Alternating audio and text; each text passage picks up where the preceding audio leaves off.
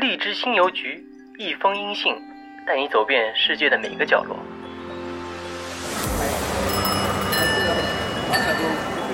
你有一封来自江苏无锡的音信，寄信人延安。Hello，荔枝的小耳朵们，我是延安，在江苏无锡向你们问好。今天依旧是个大晴天，有着大朵大朵的漫画云。天空是清澈的蓝色。我喜欢夏天的无锡，阳光下一切都是新鲜明朗的，充满生机与希望。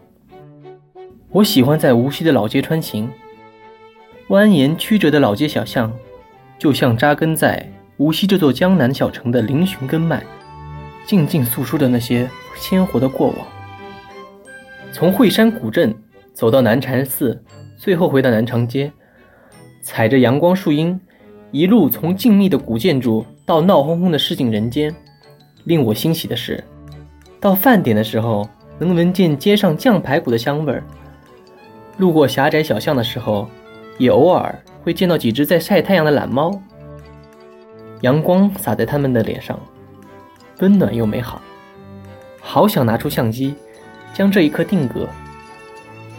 继续走。在南长街找一家小店坐下，再来一份加冰的绿豆汤，甜滋滋的，还有入口即化的绿豆糕，沙沙绵绵的。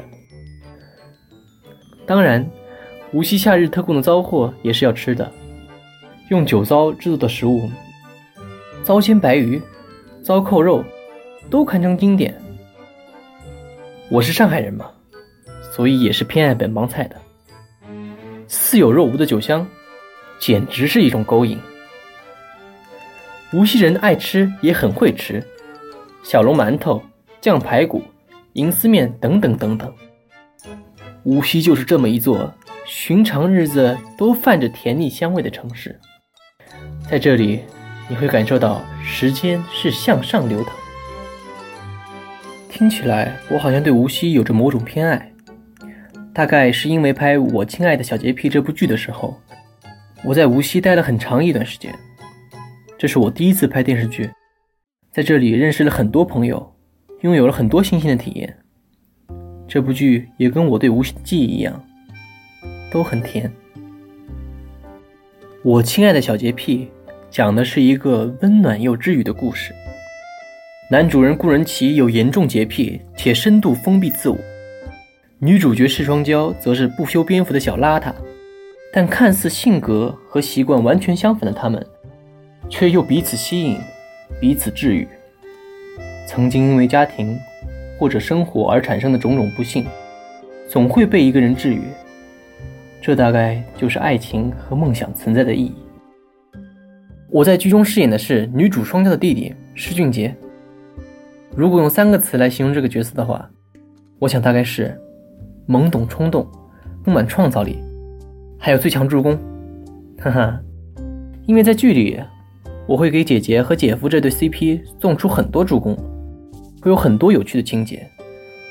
至于我的角色嘛，也有一条年下的感情线，大家可以期待一下哦。宝田，那究竟最后施俊杰有没有追到朱颜呢？我可是不会剧透的。大家继续看下去就知道了。好了，这一期的分享就先到这里了。我还留了一个晚安小彩蛋，记得明晚来荔枝收听哦。